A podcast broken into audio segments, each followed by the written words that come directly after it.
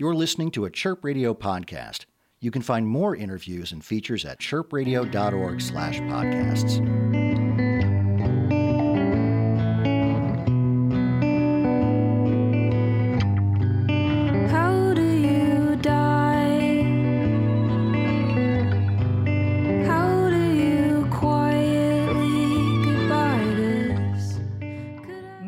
is Jessi D. I'm with Chirp Radio and I'm here with Izzy of Half Gringa.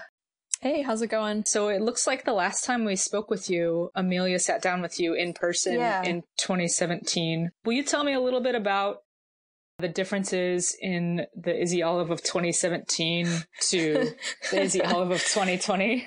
Ooh, jeepers. Um, a long list. I can tell you that right now. Um, 2017 was a year where I didn't really know what to expect of uh, anything, like of the record that that um, I put out in 2017, Gringona. I was so, I think I was just so floored by the response from people, um, especially like, you know, people that I really looked up to and still look up to in Chicago. Just like that was really amazing. And then 2018 was just also a lot of like highs and lows, I think, uh, personally and, uh, in terms of what was going on with the band. We, we played Taste of Chicago, which is the biggest show I've ever played and opened for the Flaming Lips, and that was really cool. And at the same time, I was trying to finish demoing um, what is now this this next record, Forced to Reckon. And then we started recording it at the end of 2018, and then uh, finished it like it's so weird. It's almost August. Uh, we finished recording this and mixing it August of last year. So I've been sitting on it for a minute, partially because I wanted to try and release it on a label. And so I was like waiting and, and shopping it around. Um, and unfortunately that did not pan out, but I feel really good about self-releasing this again. I know that I can do a better job than I did last time. Um, just because I, I think just going through the process once, it's like, oh yeah, like I would do this differently for sure. Or like I would, um, you know, try to give more time and attention to this thing. So yeah, it's been kind of a lot, but I feel good about the result. And I think it was good that I waited longer to release it. You had mentioned earlier about how because there was so much time that passed between the production of the album and the release date, that some of the tracks mean something different to you now, or maybe the meaning has shifted, or it's being applied to your life in a different way. Do you have an example of that? Gosh, there are a couple. I was thinking, you know, when 1990 playing that out again, it's not that fun to just play by myself, but because I was doing a bunch of solo shows, I was like, maybe I'll just like try to bring this out and like bring this energy. I think that one, that's one where I, I kind of realized like at the time it felt like, oh, this is like a memory that I have that kind of turned into like, I feel like there are certain memories that people hang on to that they use to narrate part of why they are the way they are. And so that in my mind, I was like, yeah, 1990, that's like meant to be like a snapshot of my, who, where I come from and like who I am. And I didn't realize that like the line that I repeat in that song, I'll cry for my mother, like I was thinking of metaphorical, like something that you're struggling with as a child, like just constantly is out to get you and breaks your arm. It's like a bully that kind of follows you around. And to me, that was like my, my own anxiety. After thinking about it, I was like, oh, but this also like, like a lot of, I feel like a lot of my songs end up being, um, somewhat matriarchal in reference at some point. Um, cause I love my mom and my mom, her and my family, like, I think when I reference her in a song, it symbolizes a lot to me of like, you know, being Latinx and growing up in the Midwest and sort of like that internal confusion. And I was thinking about it like, oh, like, I guess this song is also, you know, it's not just about like this anxiety that I have that's kind of plagued me for all my life, but it's also about like me trying to assimilate and how that's affected me and how that's affected the way that I like view my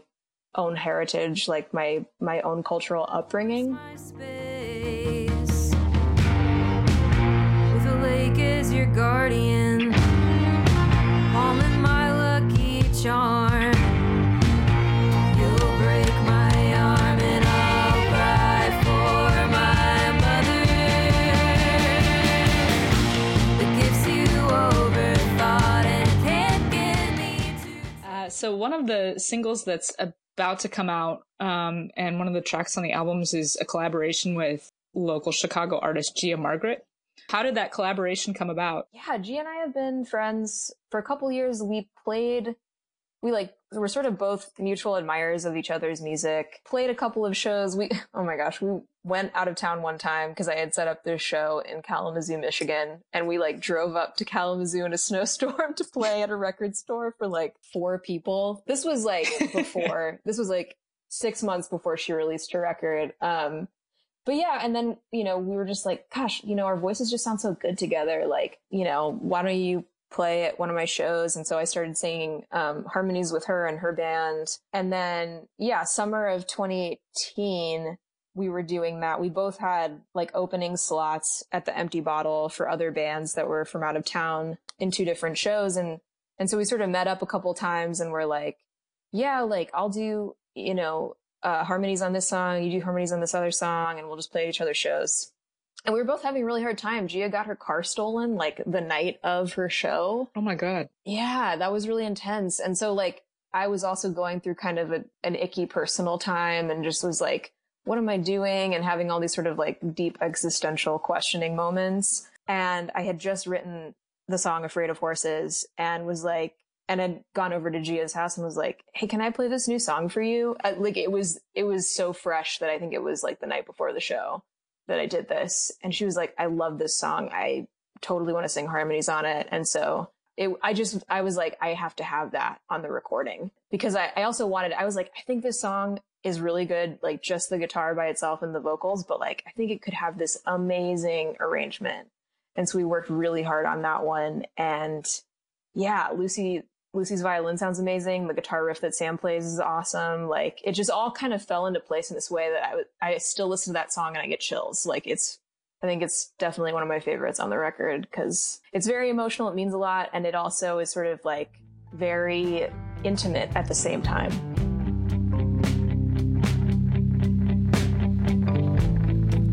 I wasn't shaken from the cold.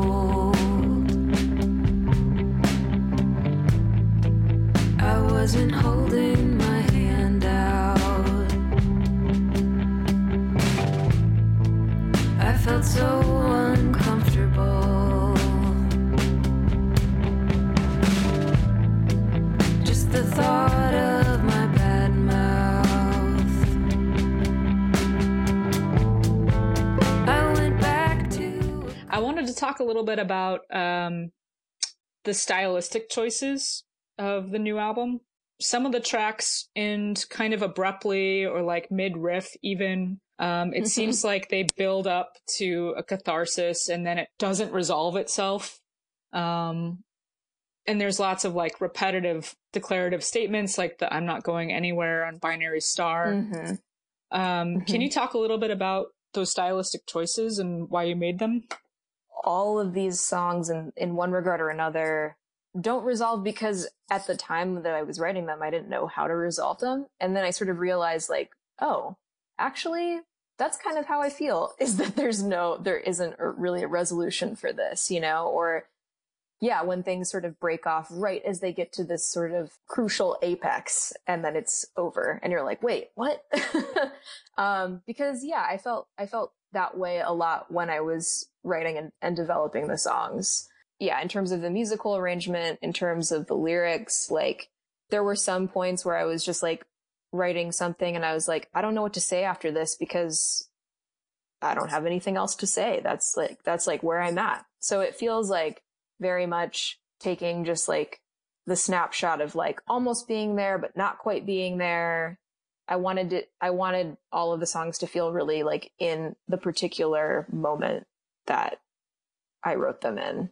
Yeah. And so it does sound a little weird. Some of them, even now, I'm like, oh, that is very abrupt. but it feels right. It, fe- it feels right to me. It, I think that's what I wanted to come across in this. It's just like some emotions just hit you like a train, you know, it's just like a, yeah, that's, that's like the force that is kind of being reckoned with, I guess. Mm-hmm. Not to like slip the title in there, but I, I think about that a lot. And I think, yeah, there was just a lot of things where I was like, wow, I feel like I'm really just, where so- something is like coming at me in this really intense way and, and being able to take a picture of that moment is important.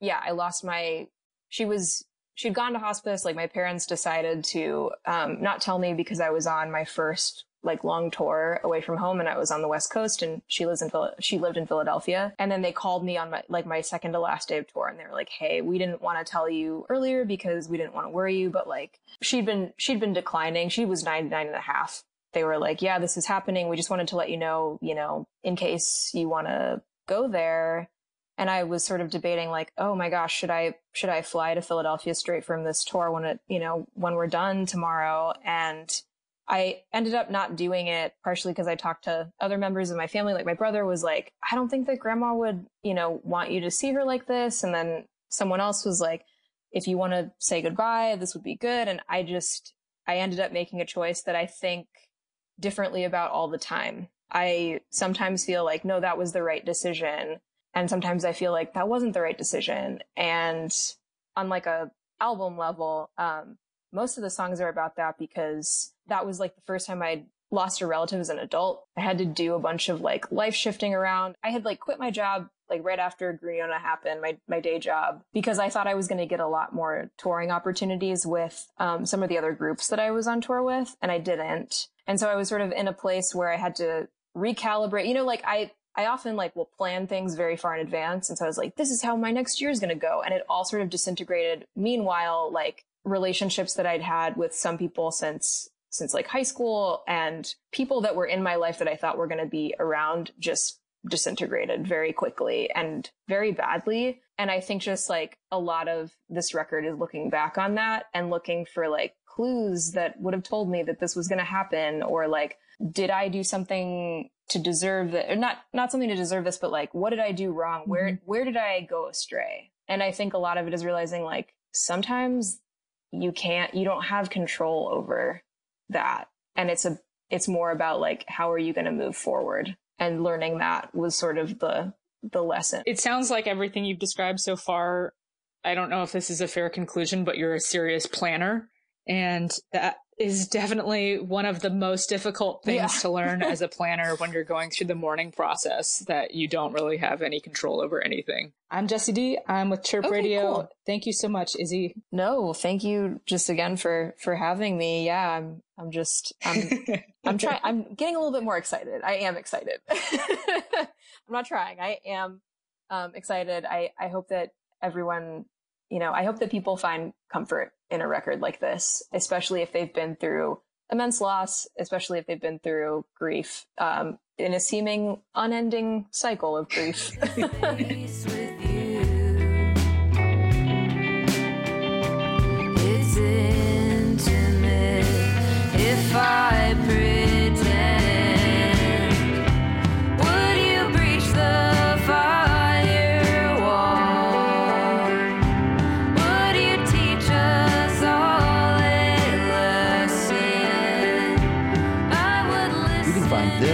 other Chirp Radio interviews and podcasts at chirpradio.org slash podcasts.